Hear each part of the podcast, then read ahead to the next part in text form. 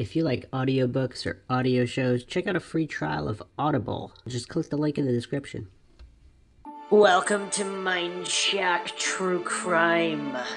You are listening to the JonBenét Ramsey series. This is episode 3 Dark Logistics 2. I'm your host, Bruce McGuire. And Maxwell Powers. And we are back with the next edition of this tragic, tragic case, which is also amongst the most popular in true crime and recent history, as it is still officially unsolved, although many people have many different theories. Once again, if you like the podcast, you can donate to our PayPal. Just check the link in the description. Make sure you subscribe to the channel. Hit the bell for notifications. If you like the video, hit the like button. Feel free to share it across social media platforms. Any questions, comments, thoughts, criticisms, leave them in the comments section. Also, make sure to like our Facebook page, and you can also check us out on Twitter, Reddit, Patreon. So, Maxwell, do you have a current theory right now? Now that we're on episode three, we've gone over the intricacies of the case, the never ending list of suspects that all have pros and cons against them, the strange and inconclusive DNA sample that might simply just be a red herring. So, whether certain suspects matched or didn't match can be thrown out the window. I mean, what do you got? Um, uh, well. I, I don't know, man. It could be the parents, um, or some Illuminati sacrifice. I don't I don't really know. I think most people most people I think pick either the parents or Burke, right? And then another contingent believe it was either an intruder or something of that nature. Or the Santa Claus. Yeah. Or someone uh, at the party. Someone at the party. I think if it wasn't the parents or Burke, See, the, what people get tripped up on, I think, is that it really seems that JonBenét must have known the the individual just based on the mo and how it all went down. It really suggests that it was someone she was familiar with. I mean, there were over 20 keys made to the house that various people had not to mention doors could have been opened whatever the case may be there's a lot of inconsistencies and unanswered questions surrounding the circumstances of that night the night of the murder. So if it was someone she knew then it didn't have to be the parents or burke. That solves a lot of the issues because most people once again they're falling for black and white fallacies. They think it's either the parents or burke or an or some stranger intruder that light the chances of which they think is relatively low so I don't I don't know. I think if it was someone she knew, that opens up the door to solve a lot of the variables that are thus unsolved. Yeah. So let's go over the exact logistics. In the previous episode, on episode two, Dark Logistics One, we went over the very, very detailed timeline, hour by hour, minute by minute, of the main goings on of that night and the morning after as well as various other issues that have come up in the case that are usually not covered for some reason when most people discuss the case and documentaries. So let's go over the layout of the house, what happened when, and see if we can shed light and find a possible smoking gun in this case. So if you look, so there's three stories. The parents are on the third floor, she's on the second floor so the house is very big with very large rooms. This is a bona fide mansion. So we have to think like if there was an intruder, a killer, if they had dragged her kicking and screaming against her will all the way down to the basement from her bed after breaking into the house, especially if if there was a break-in in the basement, okay, but then they went up to her room so Burke didn't hear anything, the parents didn't hear anything. How do you solve that logistical issue? Yeah, I don't know. So investigators actually did tests where they screamed in the basement and you could not hear it from the Ramsey's bedroom. So that brings us to the next point. The Melody Stanton scream. So she heard a scream and apparently there's an air duct or a vent that made this scream audible to Melody Stanton. So she's next door. She said she heard a scream at 2 a.m. that was cut off, abruptly cut off. Her husband said he heard the sound of metal hitting or scraping concrete sometime after that. And I guess neither one of them called police immediately after. So what what I mean this is this is possibly critical evidence. I mean, this is possible smoking gun evidence here. What do you think? That's uh that's interesting. So wait, so the noise was um they determined that it was coming from the like someone walking into the basement window thing. Okay. So the scream we're assuming came from the basement. So someone is killing JonBenét and she's screaming. Yeah. In the basement. Yeah. So what is regardless of whether they came in through the front door or the back door, they got JonBenét in the basement somehow and she's screaming. Allegedly or someone else is screaming. So do you see where the Stantons are? So they're basically pr- they're pretty close to the house. Yeah. Basically the size of one house or one lot over. Oh, so it's like two houses down.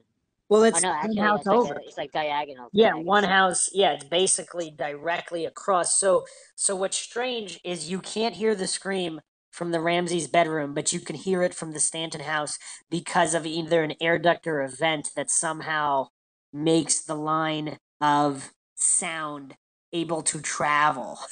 So, is that is that kind of strange or or what? No, it's not strange. Sometimes the angles and the the. I don't mean strange as unbelievable. I mean strange as in bizarre because you would think I mean because of that sound disbursement is that why other houses didn't hear the scream? So it's kind of like that's the only house you could hear a scream from. Yeah, and what was the me- like? There was that metal scraping noise. Like, what does that produce? Did they Well, also hold on they? second. Hold on a second. We're just we're still talking about the scream first. Oh, okay. Because I, I I I remember you mentioning that something about metal grating or some shit. Yes, there was a metal scraping sound, but let's finish with the scream. So let's let's source the early morning scream and see what we can come up with. So the Daily Camera published an article November 9th, 1998. So yeah, this is quite some time after. Boiler room theory arises in Ramsey killing, theory supported in part by basement window facing street. This is by Charlie Brennan. Boulder. A key argument supporting a possible intruder in the JonBenét Ramsey case is a belief by some investigators that she was killed in a basement boiler room. This theory is supported in part by the existence of a basement window facing the street outfitted with an open air duct. The Denver Rocky Mountain News has learned that air duct may explain how a neighbor would have heard a scream the night the child died. The boiler room theory is further buttressed, sources say, by the fact that remnants of the paintbrush used to fashion the fatal garrote were found just outside that room, which is adjacent to the wine cellar where her body was found. When grand jurors toured the house and grounds October 29th, several were seen studying the boiler room window and its unsealed air duct from the outside. Lou Smith, who recently resigned his position as investigator on the case for Boulder District Attorney Alex Hunter, believes the boiler room theory, sources say, and thinks it argues against a family member's involvement in the crime. Smith declined to discuss his theories Friday. I wish I could, but I really can't, at least until I testify before the grand jury, he said. Smith, a former El Paso County homicide detective who came out of retirement to work for Hunter on the Ramsey case, resigned September 20th. He cited frustration with other Ramsey investigators' reluctance to consider suspects outside the family. The case tells me there is substantial credible evidence of an intruder and lack of evidence that the parents are involved, Smith said in his resignation letter. But the two and a half page letter did not detail his reasons for suspecting an intruder. Melody Stanton, a Ramsey neighbor at the time, told police she woke with a start not long after midnight, December 26, 1996, to a frightening scream. Her statement was first reported by the Globe Supermarket Weekly nearly a year later. So it took almost a year for this information to come out. That's pretty crazy. ABC's 2020 reported that Stanton typically slept with her windows slightly open. John and Patsy Ramsey have told police they heard nothing unusual after putting JonBenét to bed around 10 p.m. on December 25th. Some investigators have had trouble reconciling that statement with the neighbor's account of a scream. Smith is among those, however, who think the basement air vent opening toward the street and no longer connected to anything in the boiler room, could have broadcast the scream toward houses across the street without the same scream being audible in the parents' bedroom on the third floor. A source close to the family said auditory tests performed by police during a second search of the home in the summer of 97 determined that sounds travel more easily from the basement out to the street than they do up through the home's four levels. Sources say Smith thinks that if the scream emanated from the boiler room, it's likely where the murder occurred, and that Smith can't envision a family member selecting such a space to commit such a crime. I mean, that's all predicated on if that was premeditated. If this was, uh, if it was Burke and they were playing in the room or playing hide and seek or running around, they wouldn't have selected the room. It would have just worked out that way. But anyway, JonBenét was strangled, had a fractured skull from blunt force trauma, and had injuries consistent with sexual molestation. You wouldn't have to take her downstairs if you lived in the house, said an investigator familiar with Smith's thinking, who would talk only speaking on condition of anonymity. If you were living in the house, you'd sure choose another place besides that. Well, once again, that's if it's premeditating and you're selecting a room as opposed to some kind of an accident. I mean, even if it was John or Patsy, if she's playing down in the basement when she's not supposed to, and they got mad. It's not like they would have selected the room. I know it's kind of weird phrasing. JonBenét's body was discovered in a windowless basement room next to the boiler room by her father about seven hours after her mother called 911. She reported finding a two and a half page ransom note demanding $118,000 for the child's safe return. The child's parents are under suspicion but proclaim their innocence. The murder is under investigation by a grand jury that convened in Boulder on September 15th. Robert Pence, former director of the FBI Office for the Rocky Mountain region, sees the logic in Smith's reasoning. I think that would be one good reason that would point to an outsider, he said. A lot of these are spur of the moment type things, a rage or argument, something that got triggered and wouldn't necessarily call for the person, whether it's a parent or siblings or whatever, to take the victim to an out of the way room. I think it would explode right where it happened. Even if Smith is right about the murder taking place in the boiler room, Pence still can't completely accept Smith's conclusion that such a scenario bolsters the intruder theory. One reason is the ransom note, which Patsy Ramsey said she found on the bottom step of a back staircase while heading down to the kitchen early in the morning. If it were an intruder, the thing that would be most consistent would be the note, Pence said. If it's an intruder, you're not going to leave the body and that note anywhere near the same crime scene. That just increases the trail of evidence. An investigator close to the case also sees Smith's theory as flawed because no physical evidence was found in the boiler room. And the source said if an outsider killed JonBenét in the boiler room, why take the time after a scream loud enough to wake a neighbor to move her body to yet another room? If that scream is loud enough to be heard, then the intruder is gone because he knows mom and dad are upstairs, the police source said. With this scream, if she, Stanton, in fact heard it, if in fact it happened, why stay? You're out of there. Are you going to waste additional time in there? Nah. The source said, nah. N A H. so, what do you think? Um, it's okay. Yeah, that's like the worst possible comment you could ever make on a podcast, just so you know. Um, uh, You didn't follow anything? I'm trying to remember. I was following, but I'm trying to remember what you said.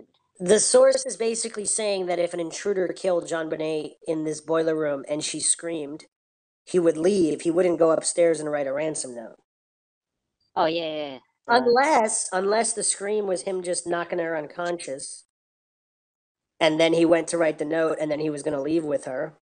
I mean, there's a lot of scenarios they seem to have not considered. But what I just thought of is if the scream was from an incident separate from her death.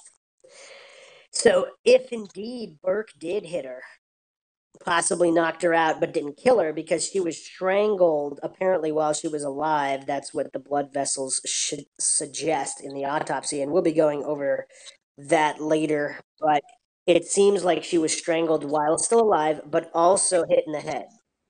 So if someone hit her and she screamed, and that's not when she died. So if if she was strangled while she was still alive and the blunt force trauma to the head is from a separate incident, possibly not that much earlier. It could be it could be minutes, could be half an hour, it could be an hour, who knows. If the earlier incident is what the neighbor heard, then the neighbor did not did not hear her being killed. They heard her being hit, possibly by Burke. And then if Burke didn't hit her, I mean, if Burke didn't kill her, if Burke hit her, she screamed, and then Burke went to sleep, whatever. And there was also an intruder. To me, that seems to connect the dots a little bit more. And then if John and Patsy, if they find her dead and they think Burke did it, I've, I've already laid out this theory in the previous episodes. If they were trying to cover for Burke, thinking that Burke did it, even though Burke didn't do it, but maybe he did hit her, maybe he was responsible for the initial scream. What connects all these dots and makes all this work? What do you think? Um. Hmm. Nothing. Well, I mean, what would connect the dots? I mean, we have the scream. We have the scream. We have her blunt force trauma to the head, possibly by a flashlight, possibly by a baseball bat. We don't know. We also have her possibly being strangled while still alive. So, what was the what was the exact what was the exact saying from the neighbor? Like, what did what was the order of noise that they heard? All right, so let's go to another, let's go to an overview. So, all right, on December 26, 1996, between midnight and 2 a.m., she woke from sleep, heard a child scream that lasted three to five seconds. Supposedly it was cut off abruptly, but we don't know. Melody's bedroom was on the second floor facing the Ramsey house. Her neighbor, Diane Brumfitt, reported the incident to the police. Four other neighbors heard no screams. Four other neighbors heard no scraping sound. So the scraping sound is interesting because we'll get to that in a second. But here's her account. She went to bed at 10 p.m., slept with the window slightly open, six to eight inches. I mean, that's a little more than slightly. So that's that would be enough for some sound to travel. Yeah. Melody said no televisions or radios were on that night. So this is from April 28th, 2000. CNN Burden of Proof, John and Patsy Ramsey discussed the death of innocence. So, what would you tell them to do? Patsy Ramsey says, I would say this is the room where all of the evidence is stored. You start from the beginning, start combing, and go. John Ramsey says, go back to the neighborhood, talk to the neighbors. That's never been done by the police start from the beginning, start from scratch, sit down with the parents, sit down with anybody that will talk to you within a 100 yard radius of the house. Didn't they talk to the neighbor, though, who heard a scream at one point? Patsy Ramsey says, We don't know, Greta, because no one has ever. We hear rumors all the time. No one in authority has ever talked with us and told us what they know. John Ramsey. What we know is what we have or heard on television, what we have read or heard on television. We have not heard anything official from the police. So, was there a woman that heard a scream? I believe so because I've heard that reported. Van Susteren asks, but you don't know for certain? John Ramsey says, I don't know for certain. So that's kind of bizarre because in 2000, they're saying, yeah, that's pretty weird. So they're saying they don't know for sure. They're also saying that none of the neighbors were interviewed. I don't know if that's true. Does that ring true to you, or does this go into the category of weird things the Ramseys have said? That they never interviewed the interview uh, the neighbors. Yeah. Or that um. That yeah, that either they don't that either they they don't know about it, or because this article was published November 9th, 1998. Lou Smit actually worked the article that I read before. He worked on the case and he later went on to work for the Ramseys. So it's it's kind of bizarre not to mention they were performing auditory tests in ni- summer of 97 and this was reported in a 98 article and yet April 28th 2000 years later they're saying they don't know if they ever even spoke to the woman? That's kind of bizarre Maxwell. Yeah, yeah, it's messed up. but anyway so that's her full account. She also said and Smit actually quoted this a terrifying scream Neighbor Melody Stanton, who lives across the street from the Ramseys, about 150 feet to the south, reported hearing, quote, the most terrifying child's scream I have ever heard, end quote. Wait, who said that? Melody Stanton, the neighbor who reported the scream that we've been talking about for 15 minutes. Okay. So this was so Lou Smit reported this. So once again, he works for the Ramseys or worked at some point after working for the DA. He, he's we're we're gonna do a whole episode on Lou Smit and uh, issues with his investigation as well as the legitimate evidence he has. But this is through him that this is being reported.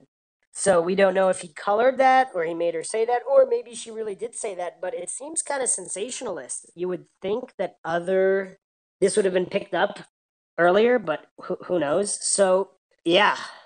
And Lou Smit actually did tests that determined that you could hear it from the Stanton's bedroom and not the Ramsey's third floor bedroom. So the Ramseys have no third floor windows on the same side as the vent. There are three carpeted furnished floors between the basement and the third floor concrete and steel. So Stanton woke up her husband at the sound of the scream. He reported hearing the sound of steel hit concrete shortly afterward. This could be the sound of the metal grate hitting the cement window as well. So, possibly when someone's leaving through the basement window. So, the Boulder police, Thomas, who we'll be getting into his specific account, he said that a scream would be audible from the Ramsey bedroom. Stanton originally said she didn't hear anything. Later, she told police she hadn't been truthful because she didn't want to get involved. In one instance, Stanton said the scream might have been negative energy from JonBenét. But a detective eliminated that from a report because Stanton insisted the scream was audible and never returned to the negative energy statement. what do you make of that, Maxwell? This just keeps getting more and more bizarre. Well, that's interesting. He used like negative energy. I mean, did she mean? Did she mean the noise that she heard? It was just like an auditory thing, or like an energy. Like, did he? I don't know. It's just weird. Like, It is weird because we have all these different accounts. So, but I, I think I don't think it's that weird that she didn't want to become involved in the case, right? That's yeah, yeah. I don't, I don't find that weird at all. Cause like when, like, very often witnesses do that.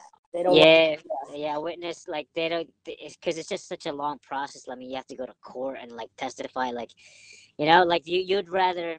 I think I would say about fifty percent of the people out there, like, they would rather not get involved, and hopefully they, uh, they would uh, solve the case without them. Well, it's and then I think and I think they would step forward if they if this case is not solved and they feel that ethical obligation. Well, what's interesting is none of the other neighbors heard screams or scraping noises. However, her neighbor reported the incident to the police. So she didn't even go to the police. Her neighbor, if that account is true, her neighbor, Diane Brumfit, reported the incident to the police. So her neighbor kind of told the police that she heard this. So the police must have talked to her. So that now the Ramseys are lying in what some people believe are many, many lying statements.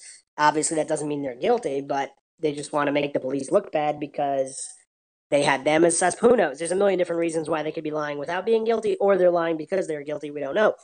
But yeah, it is kind of bizarre. She's talking about negative energy from JonBenét. Then she said, so she flip flopped. So she said she didn't hear anything. Then she said she wasn't truthful about not hearing anything because she didn't want to get involved. And then she did say that the scream was real and audible and never mentioned the negative energy after that. So Uh, what was what was the timestamp again on her the hearing of the scream? between midnight and 2 a.m., there's no exact stamp. Hmm. You ask all these questions and then you just you don't do anything with them. You you wanted her exact words. I gave you her exact words from different accounts. What are you going to do with that information, Maxwell? You wanted the time, you got the time. What do you got? I got the time, the auditory, the energy. Um, What are you going to do with that information? um, did she? Um, I don't know. I think I need more. So like, there's, I don't know. Um, You wanted that specifically. I, you I got guess. it. Well, like, well, they they they're they're assuming, right? Or not assuming, but the theory is that the killing came from that room, like you said before, not the wine cellar, because the wine cellar is closed off or some shit. Well, it's it's close by, so yes. If if it happened in the boiler room and they moved her body, I mean, it's kind of accepted that her body was moved. I don't think. I mean, have you heard anything from what I've been saying, or anything we've gone over in the past couple episodes that anybody thinks the body wasn't moved? I mean, it's kind of accepted that the body was moved. Um, I didn't know this completely accepted, but I, well, eh, that is that is the common report that I, I don't know. So yeah, you got all the information on the screen. You wanted her words. You wanted uh, the time. You got the her words. The time. What do you make of it? Um, the killing happened between twelve and two. We don't know when the killing happened. We're talking about the scream. Well, I'm thinking, um, maybe the killing happened between two and three because the scream is is like the precursor to the killing. Okay, what's your point with that? I don't know, not much. We're discussing the scream specifically. This whole Yeah, we spent all this time on the scream, and you kept asking more questions on the scream, as if as if you were going to form some kind of an opinion regarding the scream, which you still have not done so. We've been on this for like for a while, and I'm still I've, an- I've answered all the questions you had that you asked in an inquisitory manner, as if you were going to provide some kind of feedback with the information you were given, and I'm still waiting. Um, well, there's not much because like I don't know that much. I mean, it's he she she heard the screams from two to three. She was across the street. People thought that the audit noise would hit that spot better than anywhere else, so it seemed legit because they probably tested it. I think that you told me that you- they tested it, right? yeah. So okay. Yeah. So Okay. legit. So yeah, so so and she heard it between twelve and two. It could possibly, like you said before, that it was a precursor to the killing. Like she wasn't killed at that point when she was screaming or something. Because, by the way, was there blood in that? Um, or wa- actually, there was no blood, right? It was Nope. just translation. Yep. So, wait, uh, was she bruised? She was bruised, right? Yeah, she also had blunt force trauma to the head, and she was supposedly strangled while alive. So it wasn't. So she wasn't supposedly. If the autopsy is legit, this information is legit. She was while she was being killed. She was struggling. She was not strangled after she was already dead because the what they observed with the blood vessels would not have looked that way supposedly. So it's really it's so it seems like she was strangled to death. So if it's not one some of the theories floated were that she was hit in the head and died and they used the garrote to make it seem like an intruder killed her. So if they started strangling her she would be struggling against it. So she would be alive. But i don't know.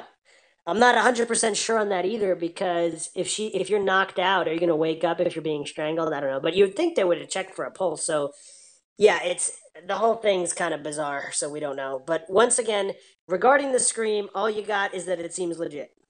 Um, I don't know. What else can I bring in there? keep asking all these questions that aren't really relevant to the scream, so we're kind of going in circles. Well, what would you consider relevant questions? The time of the scream, even though I already stated it, but I was asking you for an opinion. I wasn't asking you to ask questions. I'm the host here, Max.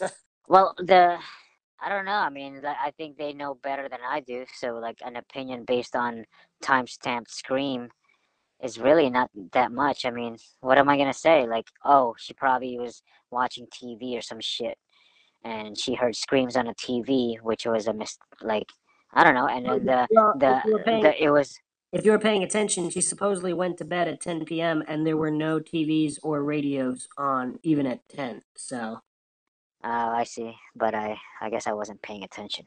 Well, unless she's lying about that. So, for example, if you brought if you brought the case that, well, see, she didn't. if she didn't want to be, yeah, it's it did seem sometime if she had come forward immediately with this, then maybe she was just an attention monger.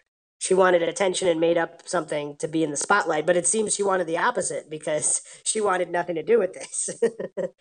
so we can't really use that. So it seems she probably wasn't lying about what time she went to bed or the TVs or radios. So that's out. But anyway, let's move on before we all go insane. so U.S. District Court Judge Julie Carnes had some notes on the JonBenét Ramsey case. And this is from her notes now. A neighbor who lived across the street from the defendant's home, however, reported that she heard a scream during the early morning of December 26, 1996. Experiments have demonstrated that the vent from the basement may have amplified the scream. So it could have been heard outside the house, but not three stories up in the defendant's bedroom. So this is from 2003. Other accounts, Daily Camera has a very detailed account of the scream Internet poster Margoo has assembled various accounts of the scream. The scream initially was unreported. So Stanton originally did not report the scream when interviewed by police on December 26 because she did not want to be involved in the case. When asked why she had not come forward with this information right after the homicide when detectives had canvassed the neighborhood, so again, it seems like detectives did canvass the neighborhood. So once again, the uh, Ramseys seem to be saying weird things. Stanton said she was so shocked by JonBenét's death that she at first did not make any connection to the scream. And since none of the other neighbors had mentioned to her about hearing a scream, she began to doubt she actually heard it. In fact, when she told her husband, he said she probably imagined it. It was Diane Brumfitt, a friend of Stanton's, who reported the incident to the Boulder police after her conversation with Stanton. So that's pretty interesting, right? So we have we have so many different versions of this. So it was really faint uh, noise because, like, I've sometimes, you know, I think everyone has experienced that where they don't know if they're imagining it or they're actually hearing it. So it's so faint. So she heard it really faintly. Um, yeah, I don't know what my point is with that, but just just interesting. From the from if we believe Lou Smith's account, she said it was kind of like a blood curdling uh, scream. Remember? so uh, oh man. Yeah, so if we believe Lou Smith, he reported it, quote, the most terrifying child scream I have ever heard. So not only so it couldn't have been that faint because she could identify it as a child scream. Now again, Lou Smith might might have made that up. We don't know, but when was that? When was that reported or like recorded? That hearing was it right away or police rip or I don't know when when it was. Went I went over it like five times. Yeah, I don't remember. Can you repeat yourself? Again. so oh yeah, I just I don't remember anything.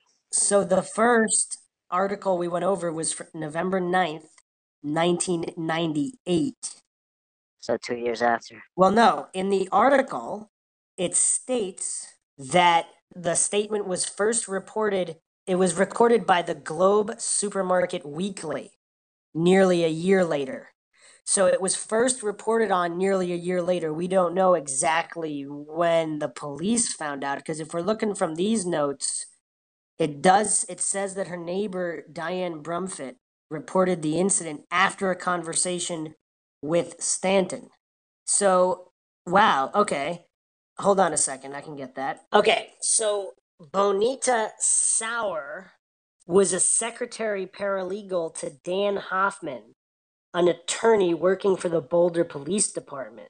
So she actually had these notes, and these notes from 1998 they're called the Bonita Papers within the JonBenét case world. So these papers in 1998 state this Stanton told the police on January 3rd that she was certain she had heard a child scream at about 2 a.m. on the night of the murder. The scream also has been alleged to have occurred between midnight and 2 a.m. She did not look at the clock, but estimated the time at somewhere between midnight and 2 a.m. She stayed awake and listened for any other noises for five to 10 minutes, but heard absolutely nothing after that. No cars, no voices, no footsteps. So she eventually went back to sleep. That's actually pretty interesting, isn't it? So it's so does that mean the intruder stayed in the house or went out the other side? Yeah, um, I don't know. So the broken window is on the other side. So if if the boiler room with the vent is going one way, so then the intruder goes through the basement, climbs out the back window and goes away from the house in the other direction, then she would not have heard it, I suppose. So Stanton said there had only been one scream, but it was horrifying. If it came from the child, she assumed the scream had awakened the parents. This is from Lawrence Schiller's 1999 book, Perfect Murder, Perfect Town, which is, some people believe that's the best book on the case. In Thomas's account, it was a piercing scream. In the Bonita papers, Stanton was awakened by one incredible scream, one loud, incredible scream. That so it's it was not faint. She related it was obviously from a child, and then it lasted three to five seconds, and then abruptly stopped. That's from Sauer's. So we have That's that's creepy as hell. And and and she, wait, she she didn't call anyone. well, we just said what happened. She Ah. went back. To, she heard for more noises, nothing, and went back to sleep. And then, so she eventually told the police on January third. So this was the twenty. This was the morning of the twenty sixth. So when police were canvassing the neighborhood in the following days, she said nothing. And then apparently her neighbor called the police, and they went to talk to her again on the third, and on January third. So this, so she did come forward. So this was not that long after. So a week after, the police knew about the scream, and apparently it wasn't published until almost a year later for the first time. And yet the Ramseys say they knew nothing of this. Weird, weird, weird, weird. Yeah, there's a lot of different accounts here. So different people with different books, and then the Bonita papers, something else. So what do you think? Definitely not faint, according to all of these. Yeah, that's messed up. Um, I would I would have nightmares with that kind of scream. Yeah, that's kind of weird. It's kind of weird. Okay, so some people actually don't think the scream was real. So let's address that. So they think she either imagined it, like her husband initially said, if that's true. So Thomas said this More than a year later, we would discover that Stanton also told the detective it may not have been an audible scream, but rather the negative energy radiating from JonBenét. The detective returned to that odd point several times during the interview, but Stanton never again mentioned the negative energy. She insisted that she heard an audible scream, so the detective did not include the negative energy comment in his report. A year later, he was ordered to write an amended report. It's pretty weird. It's pretty weird, man. This case has a lot of weird issues like that. Like, so she initially said that it was not, or it may not have been an audible scream, but a negative energy radiating. You know what's bizarre? Not to get into too much of the paranormal, but what if it was a more of a psychic scream? So it was real. It was, uh, Like almost telepathic type thing. yeah, yeah. That's interesting. This is mine, Chuck. Yeah, I mean, I, I, I'm this is probably too early to uh to mention, but I looked at a timeline of John, but JonBenét, JonBenét Ramsey's case, and uh, like the weird thing is that confession with the, I don't know. I mean, I'm sure you'll bring it up later, but confession with the teacher, like the, he killed her, but the Oh, you, DNA mean, you mean the one? You, you mean the one we've discussed endlessly in the previous two episodes? Oh, oh yeah, I think I, I yeah, I think you mentioned that. We yeah, but I just yeah, but what what I'm saying like that's kind of like what, one of the weird things, like someone confessing, but and then proven wrong. Like, why the hell would you conf- like? It's it's kind of weird. Like, you need that much attention. proving- what do you mean by proving wrong, though? Well, supposedly DN, her- the DNA or something like didn't match the. I don't know. Is oh, I see what you mean. Like, it, it, it could be true that he still killed her, like, but they can't prove it. Yeah. Oh, so oh how? Well, yeah. So how? Yeah. So it's kind of that's that's that's interesting too. Yeah. well, if he's a psychotic, yeah. But well, what what's your point? Like, if he's a psychotic, like let's say, Well, I, I well I don't know how I don't know how extensive the like the the proving of that he was. I don't. I don't know. I don't know. I mean, He knew, Yeah. some, weird- he knew some weird details he wasn't supposed to know. But apparently, yeah, I don't know. We we discussed him already, but it seems like it wasn't him and he's just crazy. But and if he's crazy, like what's I mean, I don't know, what's your point with that? uh, well, I just find the the case biz- bizarre and weird because it's like you have someone confessing, but he he they can't even put him in jail because he, they can't prove that he's him, who's someone who's confessing. Oh yeah. It's kind of weird. Well, false kind of like it's almost funny. False confessions happen all the time, though. It's either people seeking for attention or just really mentally disturbed people that might, I don't know. If you're that far gone mentally, do you even understand what you're doing? I mean, I don't know. Like, yeah, yeah, you're you're right. You're them- right. Because We can't give them the credit of saying they're definitely operating with a full deck. They are smart, intelligent, logical people, like that are just Yeah, it's yeah, yeah, yeah. Because because you know once in a while you come across like a real like pathological liars and um they really believe what they imagine. So I guess All right. Well, it's It about could- to even. It's about to get even a little weirder. So, Ellis Armistead, PI who worked on the JonBenét Ramsey investigation, said this. It was reported in 2001 that Armistead is unsurprised that former Ramsey neighbor Melody Stanton, who reported hearing a scream the night JonBenét died, now believes she heard it two nights before the murder, if she heard one at all. So there's other reports stating that she wasn't sure about the night. So it might have been two nights, but who knows? So apparently nobody else heard the scream. So an internet poster argued this it is a valid point to question why Melody Stanton would claim to have heard such a horrible scream when arguably her house was further away from the source than were the houses of Scott Gibbons and Diane Brumfitt. The sound from the east side duct would not have been broadcast along a pipe directly to Stanton's house and no other. Sound radiates in a circle through air. The Barnhills did not describe hearing it. Glenn Meyer is not known to have heard it. Obviously, Gibbons, who was awake at the relevant time given his report of light in the house at the time, and Brumfitt have said nothing. And Burke's own bedroom window was right above the duct opening. So that's pretty interesting. Okay, so here's my rebuttal to that. Were their windows open? because if their windows are closed, they're not going to hear anything, right? So this is December. So it's probably unusual to have your windows open in December in Boulder, Colorado, right?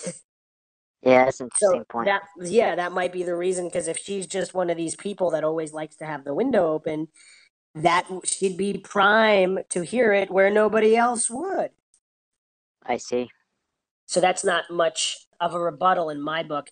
But also regarding the vent, yeah, it wouldn't. I, I it seems like, yeah, there would only be two or three houses that would be primed to hear it. Which means if they didn't, and if they didn't have their windows open, then indeed the Stanton house would be the only one to hear it. So that that actually does add up. So no problem there. So once again, why didn't the Ramseys hear the scream? Smith is among those, however, who thinks the basement air vent opening toward the street and no longer connected to anything in the boiler room could have broadcast the scream toward houses across the street without the same scream being audible in the parents' bedroom on the third floor. A source close to the family said auditory tests performed by police during a second search of the home in the summer of 97 determined that sound travels more easily from the basement out to the street than it does up through the home's four levels. It also would be interesting if they had the heat on. The heat could have also drowned a little bit of the sound. That's true. And if they performed the test in the summer and they couldn't hear it in the summer without the heat, well, actually, if the AC, well, actually, is the AC louder than the heat? Yeah, I mean, also it depends where these uh these uh machines are or whatever you call them. Yes, I just wanted it to be a uniform test, so to, to replicate the circumstances. So if the AC is much louder than the heat, that test could be useless in the summer, unless they took the AC off. The best test would be to put the heat on, unless if the heat was maintaining a certain temperature and it actually wasn't on at the exact moment the scream happened. We don't know. Like once again, there's there's a lot of variables. All right, any final thoughts on the scream before we move on to the metal scraping sound? No, I'm good. Okay. So, according to Schiller, Stanton's husband had heard a crashing sound, the sound of metal on concrete, sometime after the scream. So there's a lot less information on this metal grating sound. Nobody else heard it. We really don't know what it could have been. We got almost nothing on it. So he came up with this, but he thinks his wife imagined the scream. Initially, that's what he thought. So what do we make of this? Mm, I don't, I don't know. That's all you got? Well, there's not much. I I can't remember what you said. Um, I don't I don't remember what you said. The metal scraping sound. Yeah. Nobody else heard it. It was just Stanton's husband, Melody's husband. So he thought she imagined the scream, and yet he heard the metal scraping sound for real. Oh no shit, that's interesting. But it so like, wasn't right after the scream. It was some time later, an unspecified amount of time later. oh, so it could be, um, hmm. and it's not. Uh, they they never thought of that as a possible exit, right? They never concluded that or anything, or saw footprints or whatever that created the metal grating sound or whatever. So there's some issues with footprints as well. We'll get to that because that's that's uh, that's another can of worms. There's a lot of problem. I mean, almost every piece of evidence here has a lot of problems with it. Actually, before we get off the scream, I forgot to mention this. Some people actually theorize that it was Patsy Ramsey screaming, finding JonBenét's body. Ah, I like that. That's interesting. I mean, this like so so she got like that's that's that makes a lot of sense. But but the also but the description of that lady was like a child cuddling. well, there which, which description? Which description? I mean, there's a lot of descriptions. Wait, didn't she say uh in quotes like blood curdling scream from a child or some shit like that? It was the most horrifying, but that was Lou Smith's. I mean, we don't really know what she said. These are people reporting what she said. And she said different things at different times. She said she said the scream wasn't even that night at another time. You know what would be crazy? What if she heard a scream two nights prior and that was the child's scream? And then she heard a different scream on the 26th after midnight. Ah, If she heard two, that could ca- that that could have caused the problems. She might have thought it was another night, and maybe the child's it really was a child the other night. Maybe it w- really was JonBenét just screaming for whatever reason. Maybe Burke hit her. We don't know, but uh, yeah, would that explain her confusion? So that's she remembered. So if she's remembering the scream, she remembered the child scream because that's what the people were interviewing her about, and she couldn't tell for sure. So if if it was Patsy that she heard screaming, because if it was the most horrifying or whatever, if it was horrifying in any way, I don't know. So yeah, in the other account, it was Stanton was awakened by one loud, incredible scream. So there's different, yeah, there's different, uh, yeah. Here's the other thing though: if you're, if let's say your neighbor who has children, a child screams at a random point in the night, you're not going to call police, right? Children scream all the time, Yeah, I guess. Like especially yeah, if there's not further. like when they when they play, like even they they sound like sometimes they're getting killed when they scream. Yeah. Well, also, if there's just one scream, I mean, obviously, if blood curdling screams are happening again and again, you'd probably call the police at some point. Yeah, like maybe like second or third time. Yeah, especially if there's big gaps in between. I don't know. It's just strange that it's not playing because if they're playing and they continue screaming, everything's fine because otherwise they wouldn't be able to continue screaming, I guess. I don't know. But if there's weird gaps or something seems off, one scream, is that really going to cause somebody to call police? I mean, how many police would be called out to how many houses if people called in a child scream every night?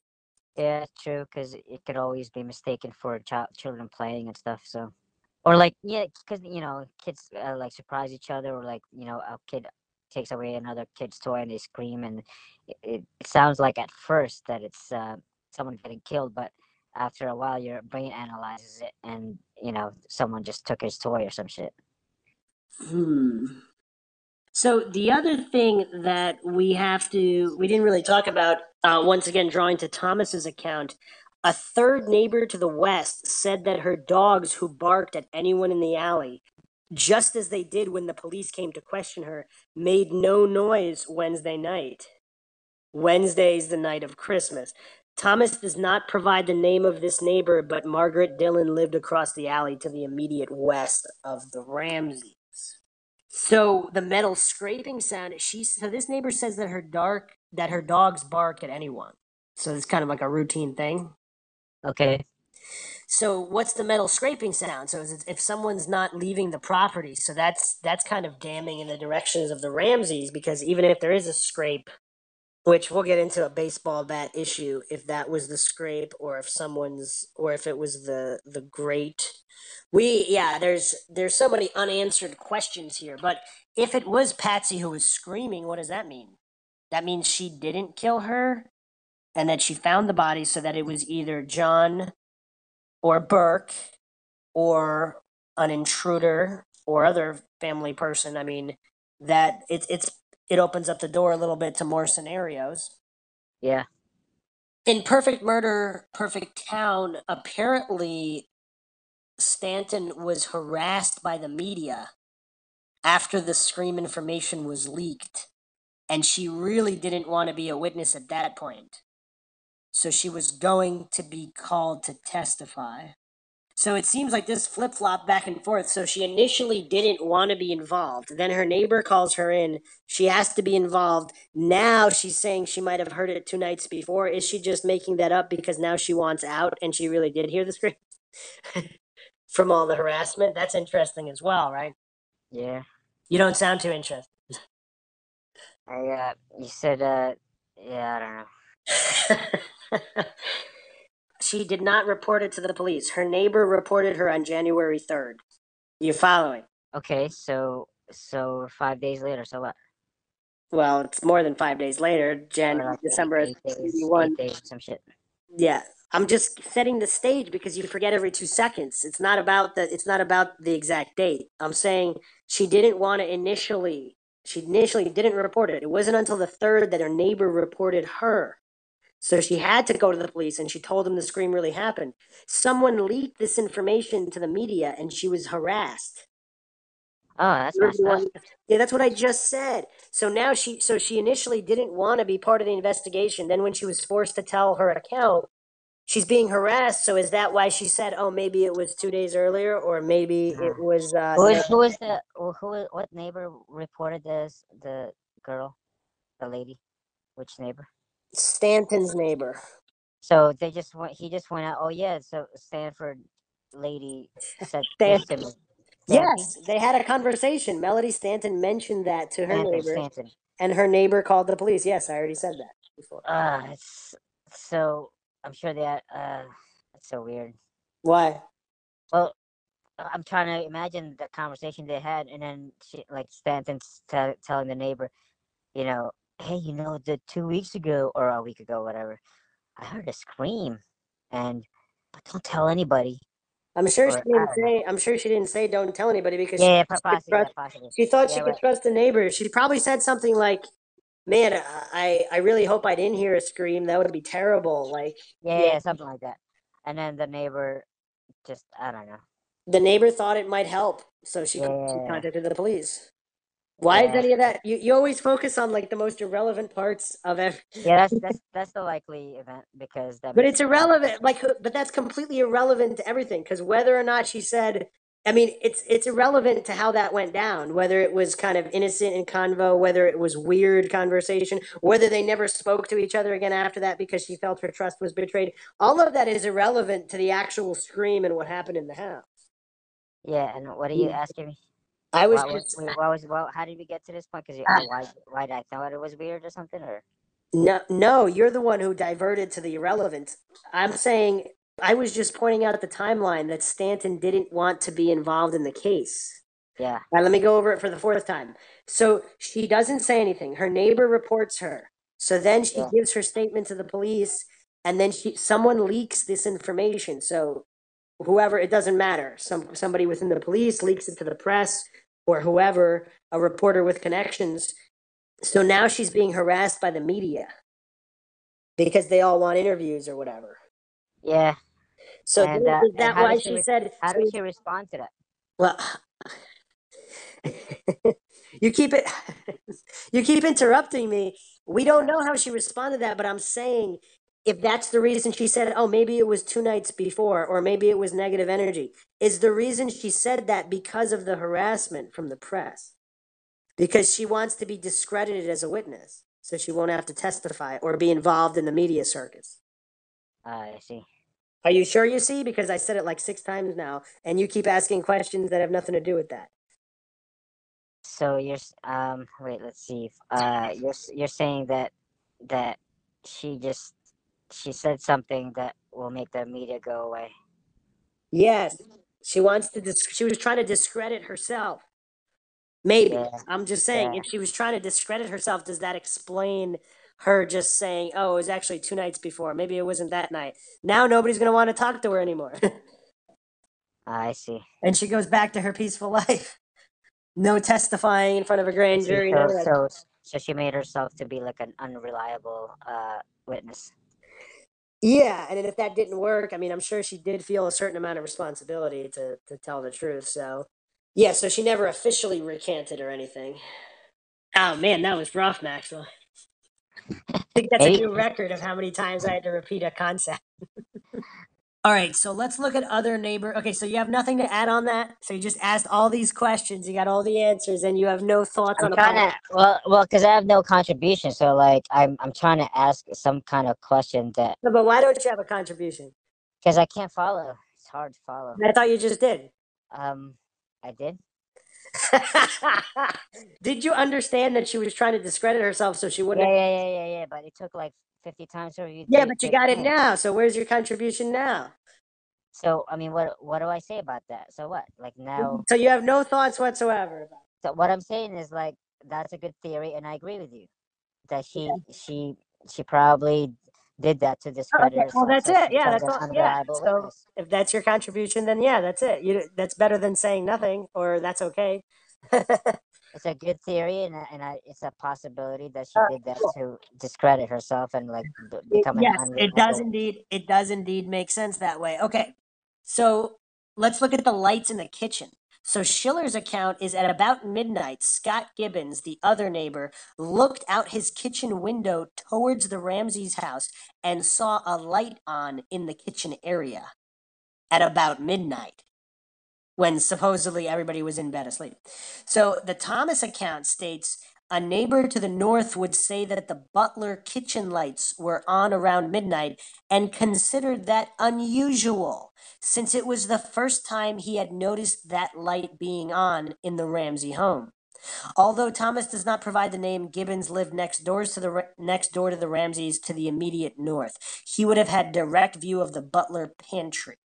So that's kind of interesting because he's saying those lights are never on, ever. They're just not used as a light. So, like, there's some kind of secondary lights that people don't use. What do you make of that? Does that support the intruder theory? Because if it's somebody, but why would an intruder put on the lights? That doesn't make sense either. None of this stuff makes any sense. No thoughts, Maxwell? Well, if he brought a flashlight, you know, it would be just another Watergate thing. So, like, I don't know. I I think he would need lights to kill someone. All right, so this guy, an internet poster known as Blue Crab, posted this. Gibbons, from his own kitchen window, observed the late night movement of people in the Ramsey kitchen who, according to Gibbons, seemed to be creeping around in the semi darkness so as to not awaken others in the house. Gibbons also saw a light on in the butler's kitchen at about 12 midnight. The first time he had ever seen that light burning. No source provided on the movement of late night people. So another poster known as Toltec stated this the next door neighbor who witnessed the strange light in the kitchen around midnight said that it looked like someone was moving around as to not awake anyone. No source provided.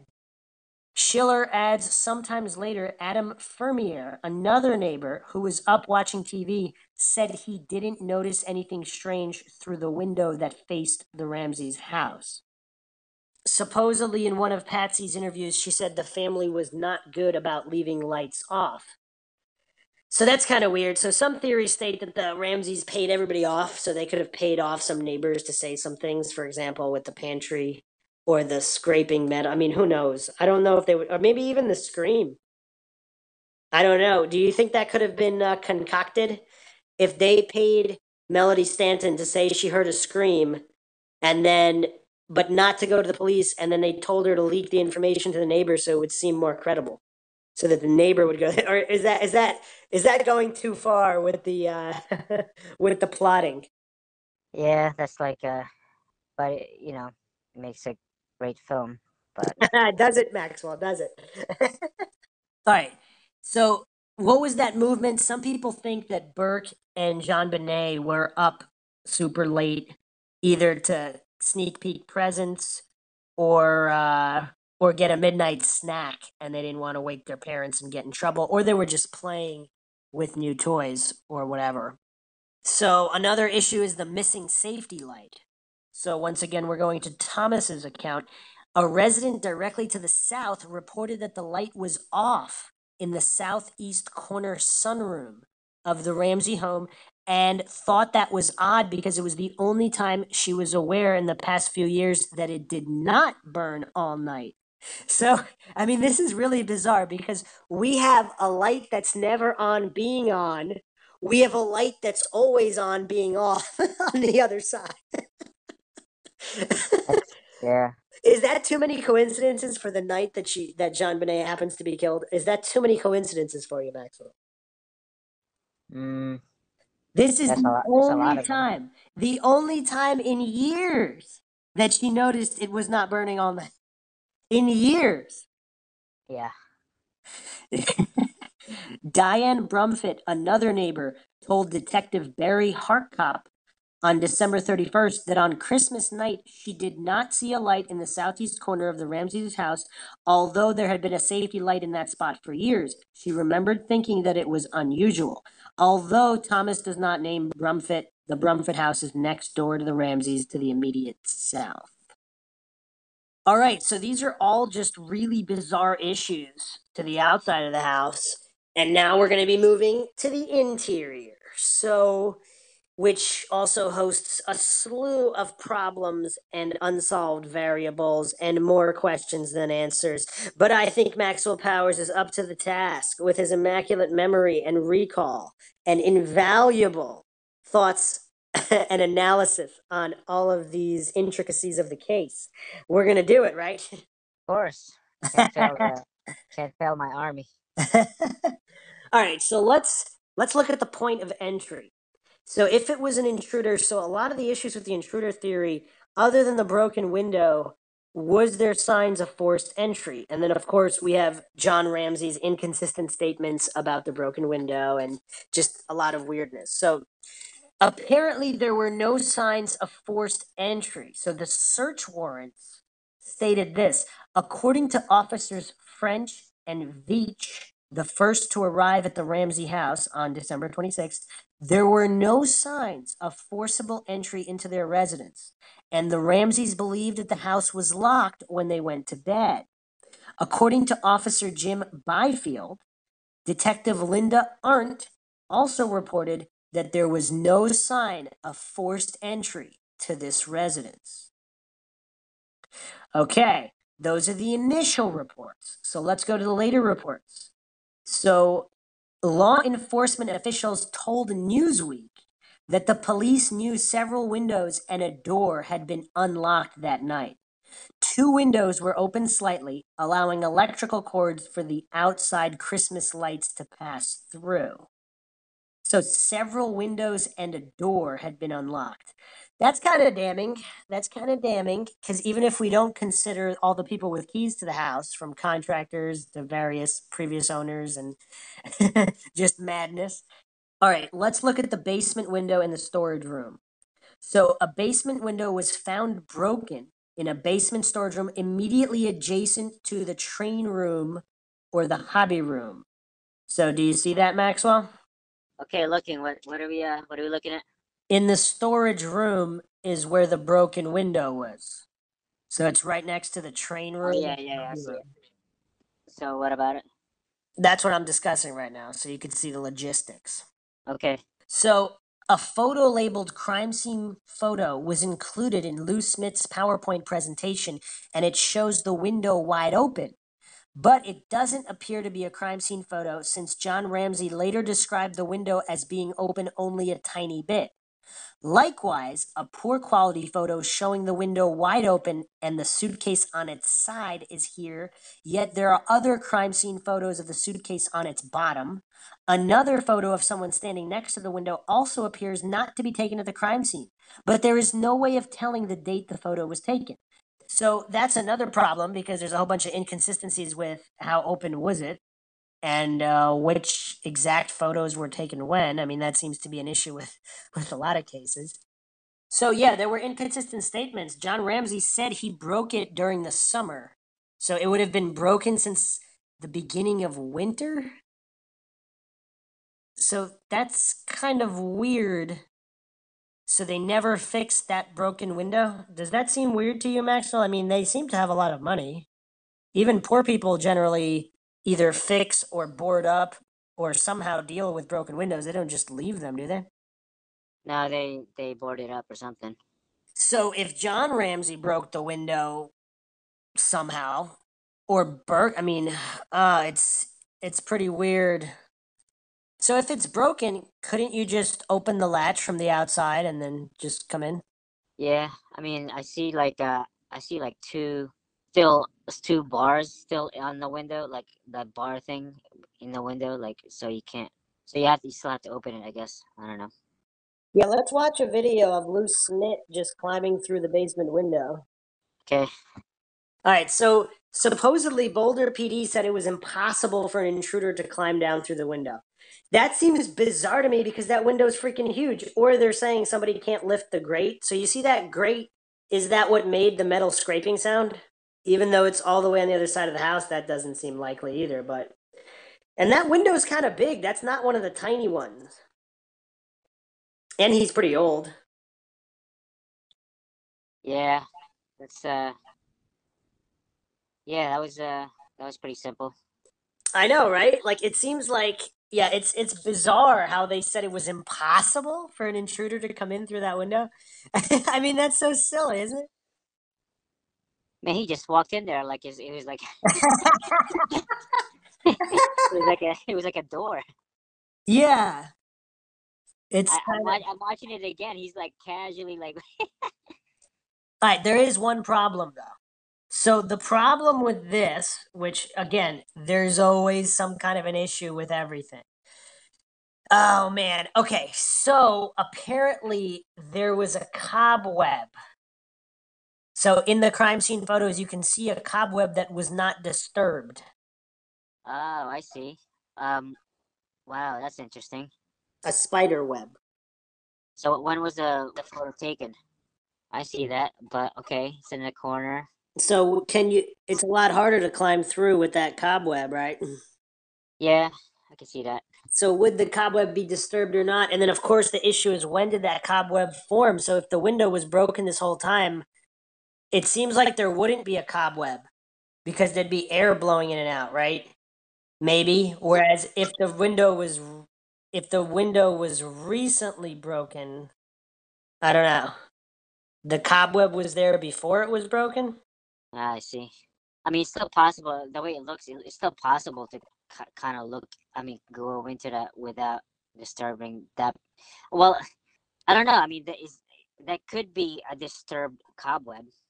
That was like a full form, fully formed Yeah, cobweb. cobwebs are pretty resilient as well, right?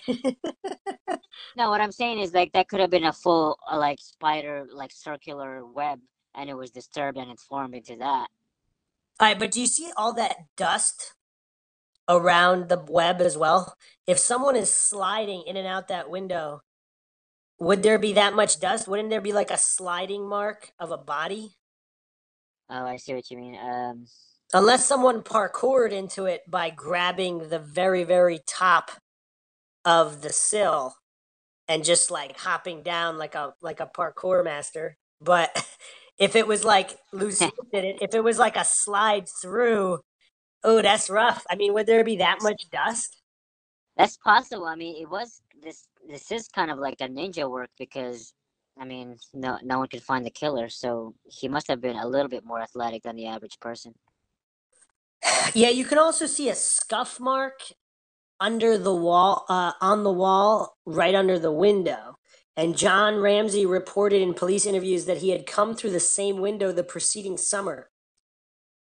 So was this the scuff from when he had come into it? So if he got locked out or whatever reason he came in through the basement window, that's the other thing that's bizarre. If John Ramsey already told the police in police interviews he had come down through the window in the summer, why would they say it's impossible for a person to climb down through that window?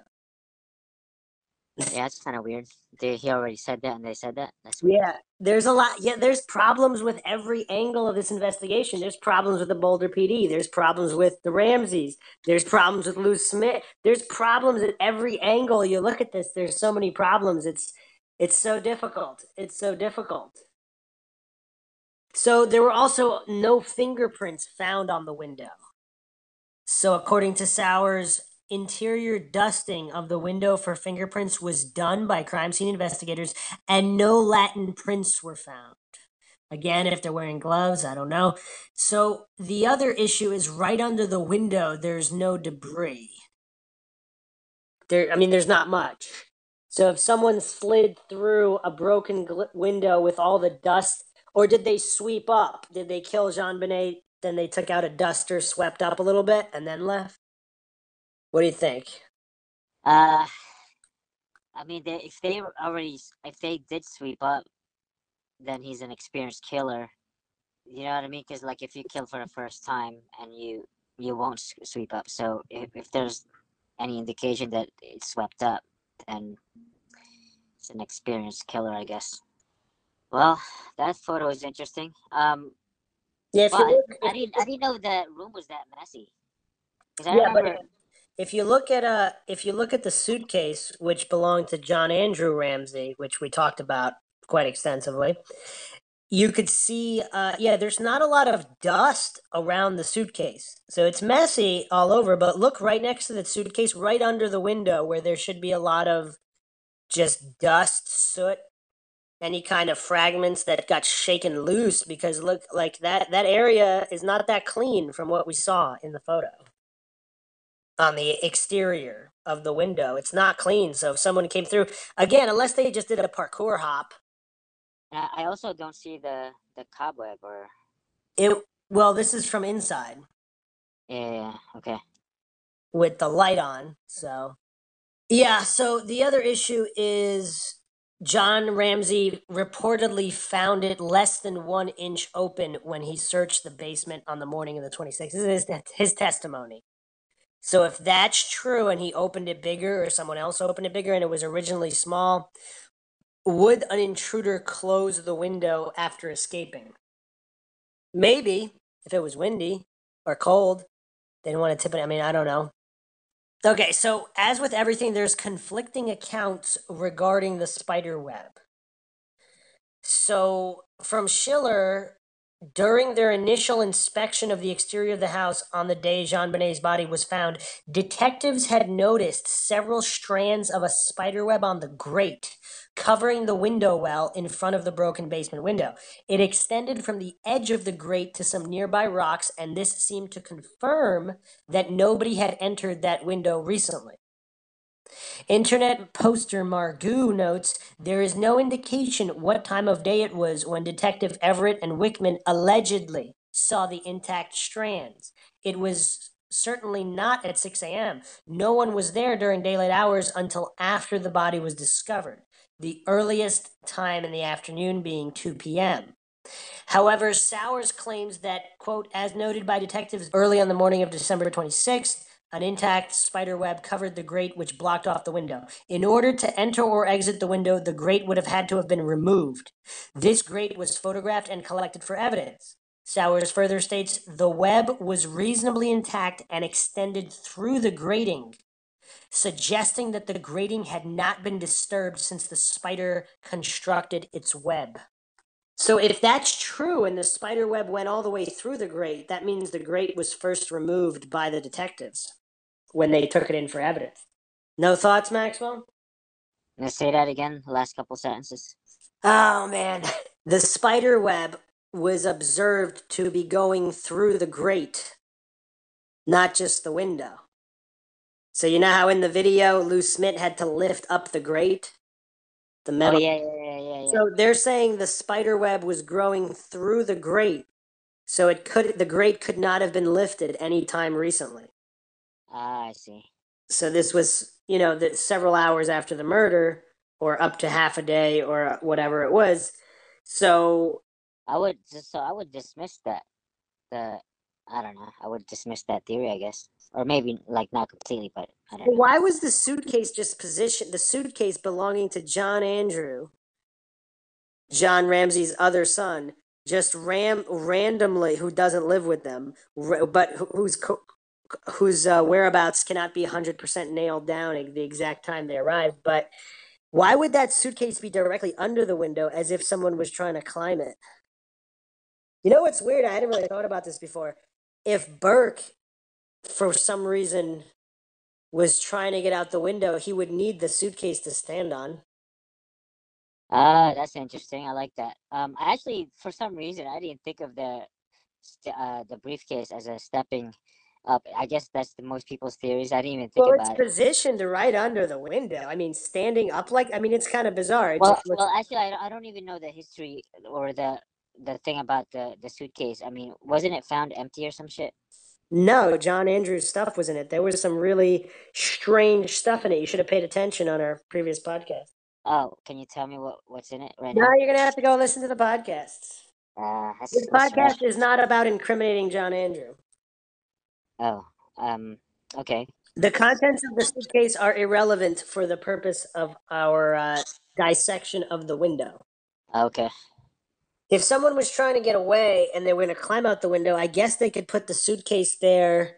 But if they would just lift, if it was an adult, they would just lift the suitcase, toss it up, and then climb out if they were going to climb out. And if they're climbing in, I mean, that it just doesn't make any sense. Was the when they were searching for JonBenét? Did they think she was playing hide and seek or something? And they moved the suitcase that was covering something, and they just randomly placed it under the window. Or if you're a child, are you going to use that suitcase as a stepping stone? Uh, I was I would definitely use that as a stepping Mm.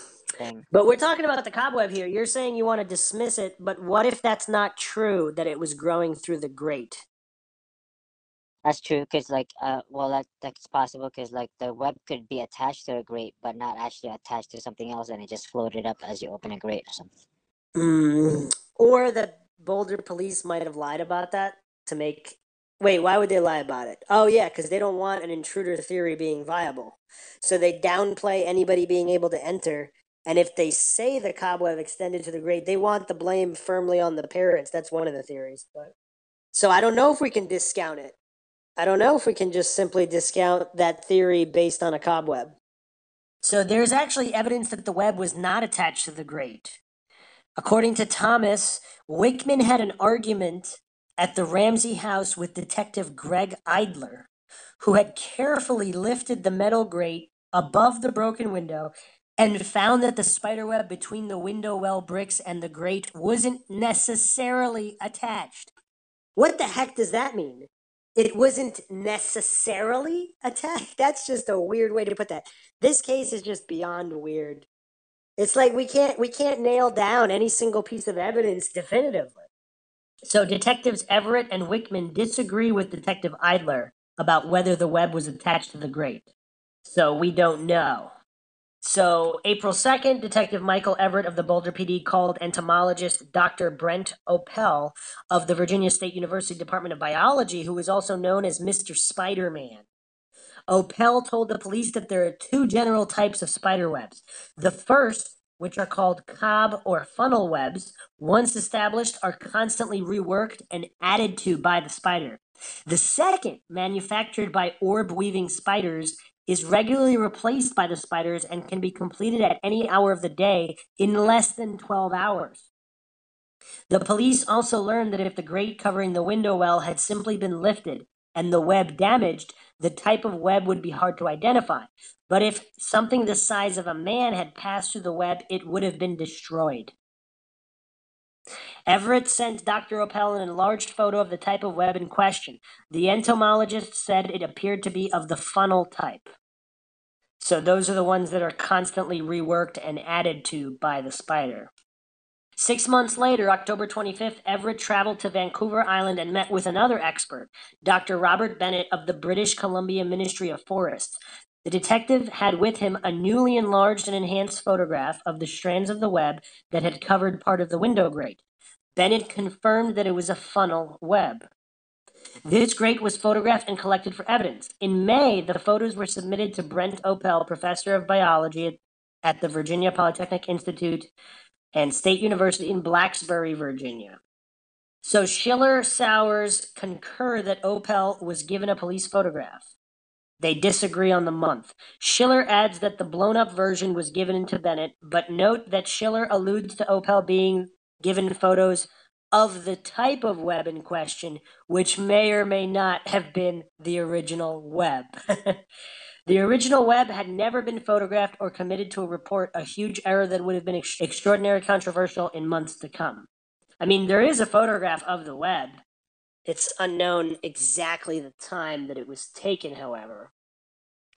In December, both Sergeant Wickman and Detective Mike Everett had seen at least three strands of a spider web reaching from the brick window upward to the covering grate. No one had photographed it. This is from Thomas, so that might not be true as well. So Thomas believes that Patsy killed JonBenét accidentally. So he could be biased. So once again, if it's a funnel web, that means it could be broken and respun by the spider.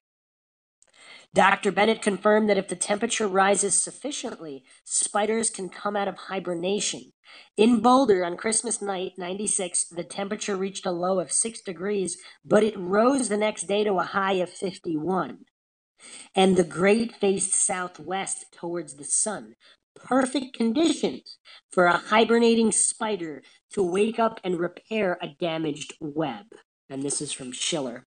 How do you like that, Maxwell? We're trying to unravel the case of JonBenét Ramsey based on hibernating spiders waking up and repairing webs. What do you think? uh, um, I don't know. it just happens to be perfect conditions for a hibernating spider to wake up and, and respin his damaged web. Oh man. So that so once were again, they, wait, they, were they so they were like were they investigating what kind of spider that kind of thing? Well, I don't. I'm not sure 100 percent that matters because it's the type of web. So as I just stated, hope you were paying attention. If it's a funnel type of web, it can be added to. So certain spiders add to that web, so they all add to it. So it just happens to be that it was freezing. It was below freezing the night before, but then it jumps to 51 degrees and the grate faces the sun, which just happened to be the ideal condition for a hibernating spider to fix a broken web that possibly could have been broken the night before. I don't know if he could have done it that fast. I don't know. In October 97, Detective Everett would learn from the National Oceanic and Atmospheric Administration that it was impossible to determine the condition of the dew, frost, or snow cover on the ground around the Ramsey residence during the night of December 25th and into the morning of December 26th. Huh. Professor Opell reported that the web was that of the Agelenidae, known as a funnel web spider. There you go, Maxwell. They're identifying the spider. That's funny. The web was reasonably intact and extending through the grating, suggesting that the grating had not been disturbed since the spider constructed its web. According to Professor Opell, these types of spiders would cease constructing webs no later than early November, thus indicating that no one had entered the window well past this early November deadline. The theory that anyone could have entered the Ramsey residence through this broken window was totally discounted by this simple evidence of nature. This is from Sauer's 98. So there seems to be some conflict here as well. However, if that's why the Boulder police said it was impossible to enter through the window, did they mean it was impossible because the spider web would have been broken? And it had nothing to do with the size of the window. They just didn't say it because they didn't feel the need to say it. Do you even know that I asked a question, Maxwell? Well, you're you're saying that did they um um yeah I I forgot something about the web and the spider and why they're asking it or something. When they said it was impossible for somebody to climb through the window. Yeah, yeah, yeah. Did they say it was impossible because the spider web would have been broken? Um, Not because of the size of the window, because obviously the size of the window, it's kind of silly to say somebody couldn't climb through because they could. So if they if they somehow knew that the spider web could not have been broken to base they based that on saying it was impossible that anyone could have entered. Do you not understand the question? um, you're saying that if um, if uh, All right. If you're if you if you have a door to your room, if there's a spider Yeah. web on the door, and somebody discovers your body, there and and the spider web is intact, that means nobody entered through the door, right? Uh, not likely because the spider is has a has a web. I mean, let's uh, say the web covers pretty much the whole doorway. yeah, yeah, that means So- nobody Exactly. unless unless unless the spider can build it in like two minutes.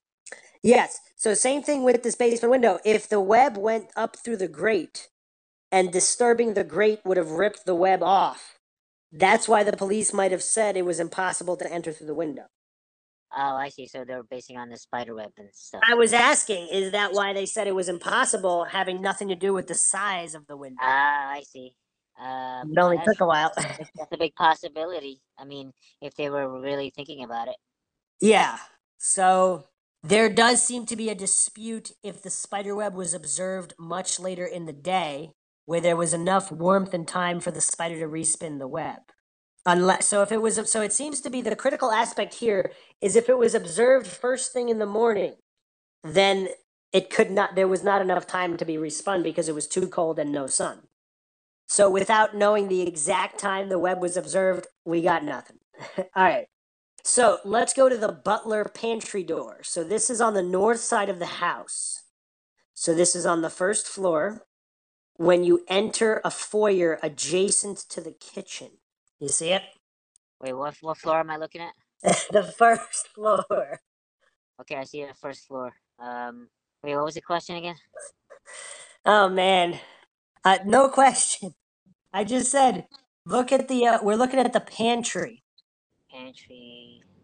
In the butler pantry area. Yeah, so that butler pantry area, it looks like uh, there's there's a door right there, right where the red is pointing to the, right where the flickering light is. Right, I see the door. Yeah, so that's the pantry door that goes outside. So that's what I'm talking about right now. Okay. So the butler's door to the kitchen was found ajar that morning. Defendants note that the butler's door was only a short distance away from the spiral staircase where the ransom note was found. Okay. So you see it's right there to where the ransom note is. It's not that far. Okay, I see a ransom note. Um, yeah, it's not that far. It's like stairs. So, and the ransom note was found and within plain view of where the pad of paper used for the ransom note was found. Rocky Mountain News reported a police report noted that a Ramsey friend who arrived at the home shortly after 6 a.m., one of the first people there, said a door on the first floor, called the butler door, was ajar. The Ramsey friend was likely John Fernie. Okay. So, okay, so there was no forced entry. However, if the door was somehow unlocked or ajar, so Frank Coffman, a Boulder freelance writer and photographer, covered this case and supposedly he actually broke into the Ramsey house by jimmying the lock on the door on the butler door. So I don't know if he's an expert lockpick, but he he seems to, he did that as a this is allegedly it was just reported online rumor that this particular guy was able to to jimmy the lock. So either it's not a good lock or he's an expert locksmith. So if he did that, then anybody could do that, is what people postulate. What do you think? But if it was already open and Patsy said herself they weren't good, they weren't good about uh or I don't know, if they weren't good about turning off lights and locking doors like some people aren't. No thoughts at all, Maxwell? Um, yeah, I, I, yeah, I don't know. I remember something about a door being like ajar or something. So on an interview with uh, Larry King, they mentioned that uh, King actually asked is that because they found no entrance into the house? Patsy said, We don't know why. Because he's talking about it being someone else, or the Boulder Police Department made up their minds that it was John and Patsy. So he's saying, Is that because they found no entrance into the house? Patsy says, We don't know why. John Ramsey says, Well, we know, Larry, that a window was open. Under that window was a suitcase as a step for a step to get up through it. We learned later that they found a door open, which I didn't know about until almost a year later. That house is not difficult to get into. So why is John? So John Ramsey is calling his house that house. I mean, I guess he's got two, so or more houses. So I, guess he would say that. But uh, if you only own one home, I guess you wouldn't be talking about that home. I don't know. But he Yeah, actually, that's, that's, that's, no, that's a good point. Like that house, like I would say that house if I had like three houses. Yeah. yeah. Oh, look at that! You paid attention to something I said, Maxwell. Well, I I I had to take advantage of the opportunity because it actually made sense. So I, I had to. yeah, so it's kind of interesting that he keeps saying they didn't know about any of this. So it seems weird that they wouldn't know that a door was open. It's it's so weird. What do you think about that? Yeah, but it's a big house. Like, why would he know that a door is open? If a po- okay, if your kid was found murdered in your house and there was a police investigation that showed no signs of forced entry and yet one of the doors was open, you wouldn't know about it? Oh, I, I would know about it. I mean, but wait, was it open? Oh yeah, it was open. The the the grate door, right? Not no, the grate is not a door. We're talking about the pantry door. Oh, okay. Oh yeah, that would be that would be weird. He said that he didn't know about it. Wait, that he didn't know about it, or they didn't know about it?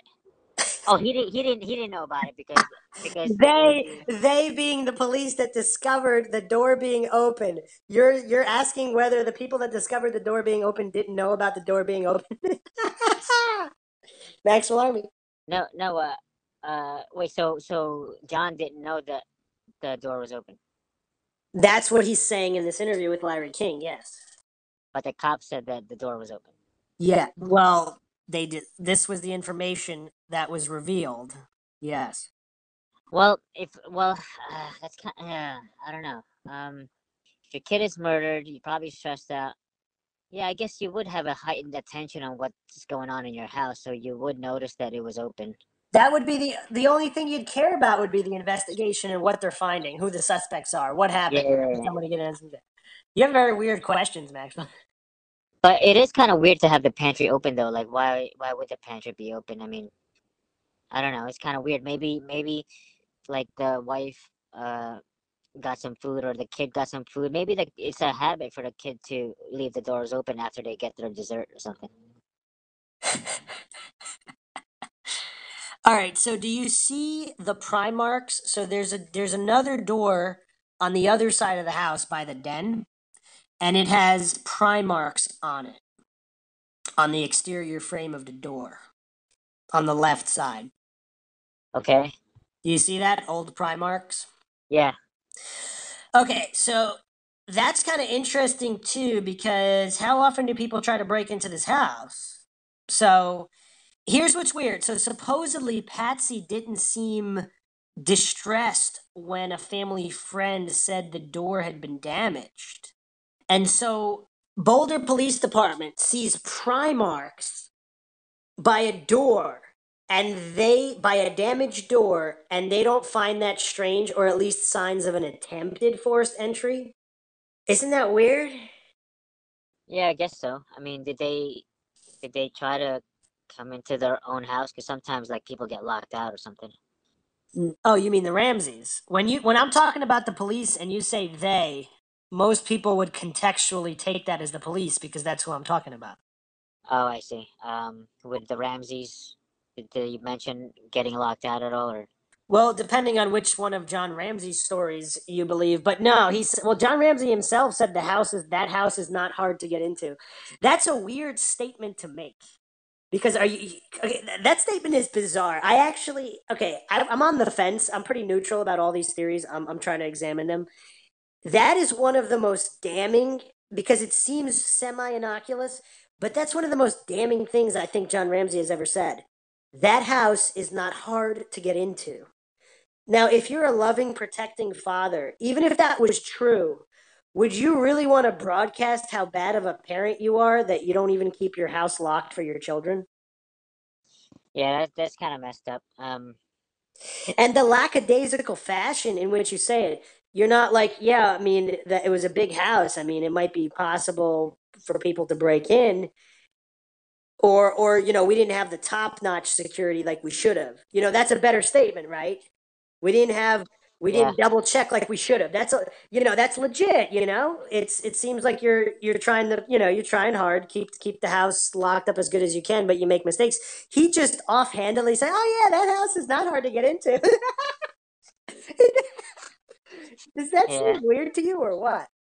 Yeah, I'm trying to think of the psychology behind that. I mean, if it, it I mean, it. Uh, although I have to say, I have to say I've been locked out of the house a few times and I got in. You you like you kind of find a way to get in. And you know, I got through the basement. Like you, you kind of like look around. What's the easiest window to get into? Because you don't feel like calling anybody and bothering anybody. So, uh, there was a window. Actually, like yeah. So so when I got locked out, the easiest window to get into with all the steps, that's you know easiest for me would be the the front window by the living room. So I just I just went through that because the basement window is actually like a like a, it comes it comes down. So like you'd probably like cut yourself uh, with a you know broken broken window. So you go through I don't know like like now if you ask me that if if my house like if you know if there was a crime scene there I would probably say yeah that house is not that hard to get into because I got in like a few times. So I don't know maybe he's saying it I'm I'm thinking he got locked out a few times and got in a few times and then he concluded that it was easy to get into. Yeah, but you're going to state that on national television? in that fashion? Like, uh, I'm not. Sh- uh, well, you know, knowing me, I, I would say that because, because I would say because because it was easy for me because I didn't I didn't break any windows. It took me like like maybe I don't know. It didn't take that long. I mean, I just pushed up the window, did my, you know, my contortionist thing going on, and, and then I got in. All right, so here's this is from Kolar's book. Mrs. Fernie shared one additional tidbit of information with investigators that had been bothering her. She indicated that late in the summer or early fall of 96, she had observed damages to the latch area of an exterior screen door located on the rear south side of the Ramsey home. Mrs. Fernie was concerned that perhaps a burglary attempt had been made to the home and shared this information with Patsy. They inspected the door and determined that the interior door exhibited no damages whatsoever. Patsy expressed no concern about the damaged screen door and suggested that perhaps John was responsible for the marks. He reportedly was always forgetting his keys and had broken into the house on other occasions. There you go, Maxwell, validating your theory. All right, yay. Maxwell finally got a contribution. Mrs. Fernie indicated that she had seen a photograph of this same screen door displayed in an advertisement running in one of the Denver newspapers shortly after the murder. The advertisement, placed by Ramsey attorneys, and taking up at least half of the page of the newspaper, purported that this may have been a possible point of entry used by the kidnapper of JonBenét. This did not sit well with Mrs. Fernie because Patsy was fully aware that these damages had been inflicted upon the screen door weeks or months prior to the murder of JonBenét. The use of this particular photograph seemed to be an attempt to mislead the public about the evidence associated with the crime, and the Fernies indicated that they severed their contact with the family following their observation of that advertisement. That's kind of weird, right? Did you follow that? Uh, no. Or were you too busy celebrating your uh, your your thoughts on John Ramsey being locked out of the house and having to break in all the time, which is why he said that house is not easy to get in. Is that house is not hard to get into? Partly. But uh can you rewind like three sentences? Apparently the Ramseys or the attorneys of the Ramseys put up an ad for the screen door in the Denver newspapers. It's unclear whether they're selling. Are they selling the? Are they selling it or what? What? What the heck? There's, That's really weird. Like, are they trying to show that the screen door was like? That's kind of weird. They're trying to show that it's damaged and it could have been used as a point of entry by the kidnapper of JonBenét. But Mrs. Fernie knew that the damage happened weeks or months prior to her death because she had pointed it out before.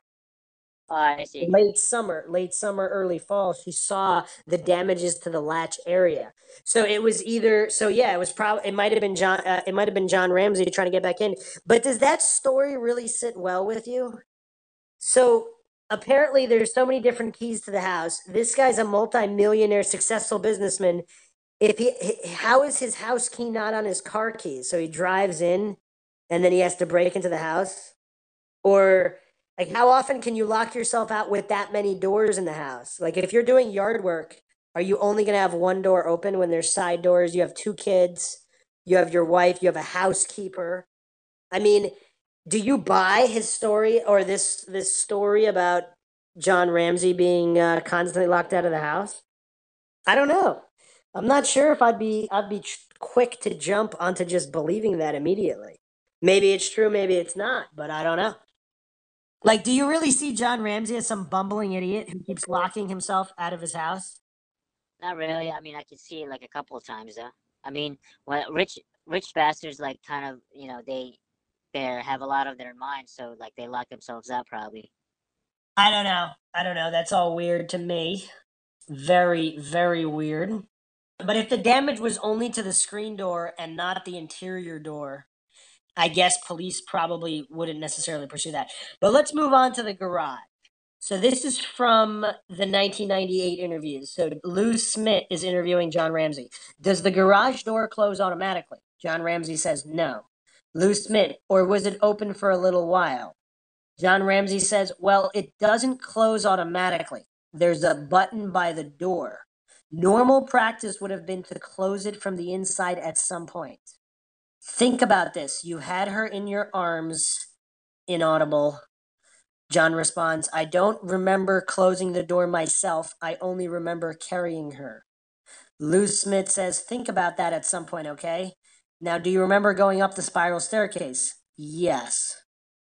The uh, Mike Kane interview, in terms of the button on the garage door, it is on the interior of the garage or the interior of the house. John Ramsey responds, I think it's on the interior of the house. Maxwell, Max, if yeah, what's you, up? If you live, did you hear that? I well, you started laughing about something inside the house or something. Did you hear anything I just said? I don't. I can't recall.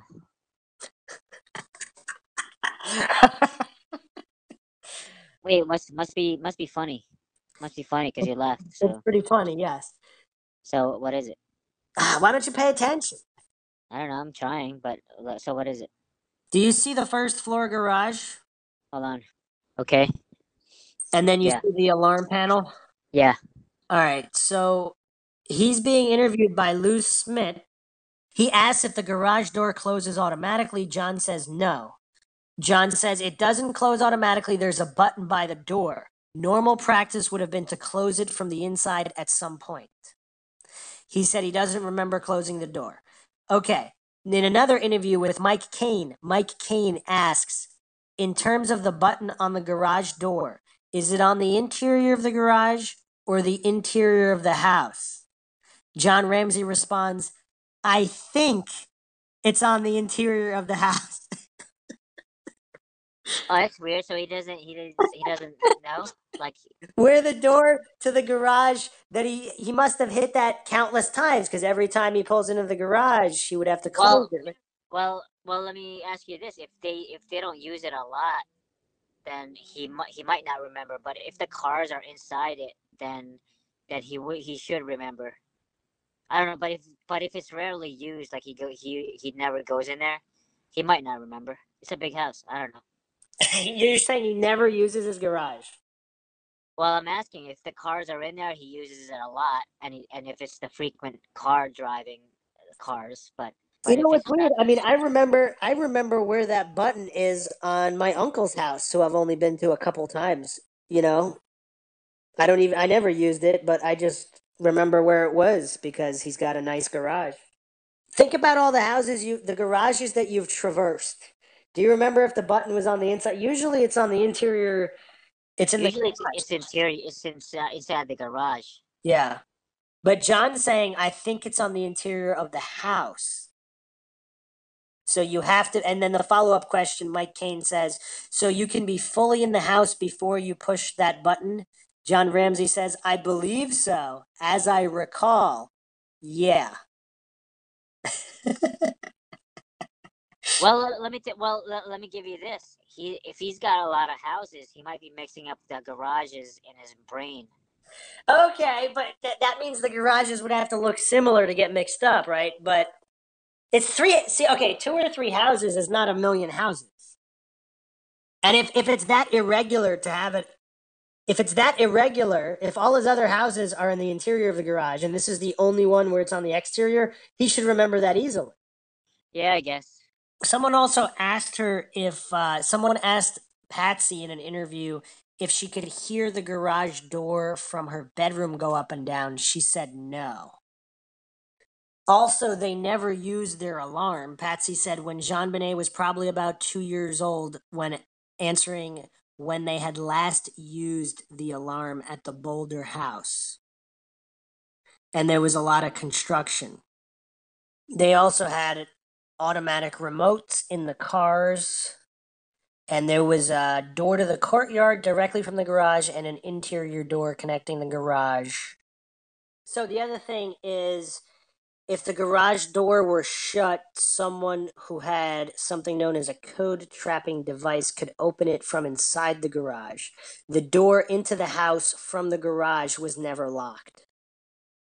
Another thing that's not covered are the footprints on JonBenét Ramsey's balcony.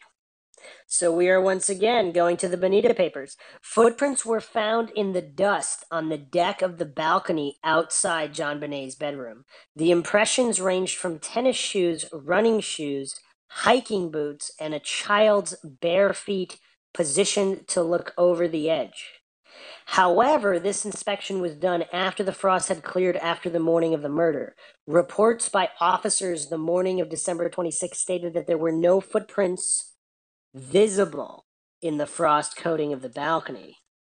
So again, we have a very strange timeline here that may or may not be honestly reported by the Boulder PD if they had some kind of an agenda. What do you think? Um, I don't know. I I don't know. Did you hear that? Well, you asked if um what if there's some kind of agenda. Um, Based on what? Why did I ask that? um, the the breaking in. The, no, Um, there were footprints found on JonBenét Ramsey's balcony. oh no shit! That, what, what, what, how can you not hear that? I did hear it. Well, well, actually, I didn't. Maybe I did. I don't know, but I just don't remember that you saying it. Oh man. Wait, there were footprints on the balcony and shit. Okay, so I'll just I'll read it again for Maxwell. Footprints were found in the dust on the deck of the balcony outside JonBenét's bedroom. Oh no shit! the impressions ranged from tennis shoes, running shoes, hiking boots, and a child's bare feet positioned to look over the edge. Oh, so they had that many shoe options. That's what it looked like. There were different impressions. So Burke had boots. Um, yeah. So anyway, but so this is from the Bonita papers. However, the inspection was done after the frost had cleared after the morning of the murder. Uh, how did they know that? Because well, it would have been later in the day when it reached a high of fifty-one. Whereas in the morning it was much lower temperature. Reports by officers the morning of December 26 stated that there were no footprints that were visible in the frost coating of the balcony. So there's different reports here. So apparently later in the day there were, earlier they weren't. Was it determined what footprints they were? Because were they Burke's child's footprints? Or because if if whatever conditions on the balcony show JonBenét's footprint, I mean, I don't know. It's weird. And also, the reason I asked about the Boulder PD not being able to be trusted because what if they mixed and matched reports as necessary to, to cast doubt on the intruder theory? Wait, why would they um why would they cast that out? Because they think John Ramsey and Patsy Ramsey killed JonBenét. So that's why they said all the things they said. Oh, I see. So they're trying to get rid of that. That. Well, maybe they really, maybe they really do think that the parents did it. But so that that way they're just not really doing real investigation in other avenues. So maybe they dismissed it not nefariously because they really do think that John and Patsy did it. I see. Like they're they're they're unconsciously buying into their theories, and they Yeah, so they don't think it's fruitful to examine other options because they think they already know what happened. Because usually it's the family member. Mm. Thoughts on the footprints, the Boulder PD activity, all of these logistics that we're going over where there's so many variables, unanswered questions, conflicting accounts regarding every twist and turn in this case. Almost every piece of evidence has conflicting accounts. Isn't that weird? Um, I don't think it's weird. I mean, people are people, and then people conflict in their perspectives. So that's nothing weird about it. Well, in other cases, for example, there were either there's definitive statements. There were no footprints. There were footprints. There were cobwebs. There were no cobwebs. The window was open. The window was closed. There, in Um, other cases, there's none of these conflicting issues. In this case, it seems every single piece of evidence has conflict. I'm not talking about people's opinions. I'm talking about directly conflicting statements or the ambiguity determine like there's footprints on JonBenét's Ramsey's balcony. When were those footprints really there? We don't know. We don't have timestamps on this. Was the, were they intentionally withheld? I don't know. I'm just saying it's weird. At one point there were footprints. At other point there were no footprints.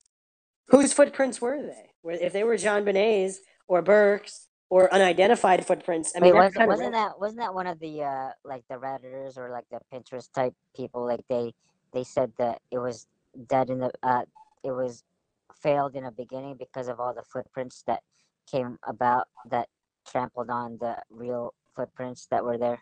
I don't know. That was like that. outside. Yeah, that was outside. We're not talking about that right now. We're just talking about the balcony. We're just talking about the balcony. Okay, gotcha. But yes, there were issues, and we'll be getting to those in future episodes. But yeah, so that was my point with almost every piece of evidence has a conflicting. John Ramsey doesn't even know where the button is for the garage door. Eh, We got problems in this case, Maxwell. We got problems. But I hope you enjoy another episode of the Mind Shock True Crime Podcast. If you like the podcast, feel free to donate to our PayPal. Just check the link in the description. Make sure you like the video. Feel free to share it, subscribe to the channel, hit the bell for notifications, like our Facebook page. You can also check us out Twitter, Reddit, Patreon. This is Bruce McGuire signing off. and Maxwell Powers. See you guys next time.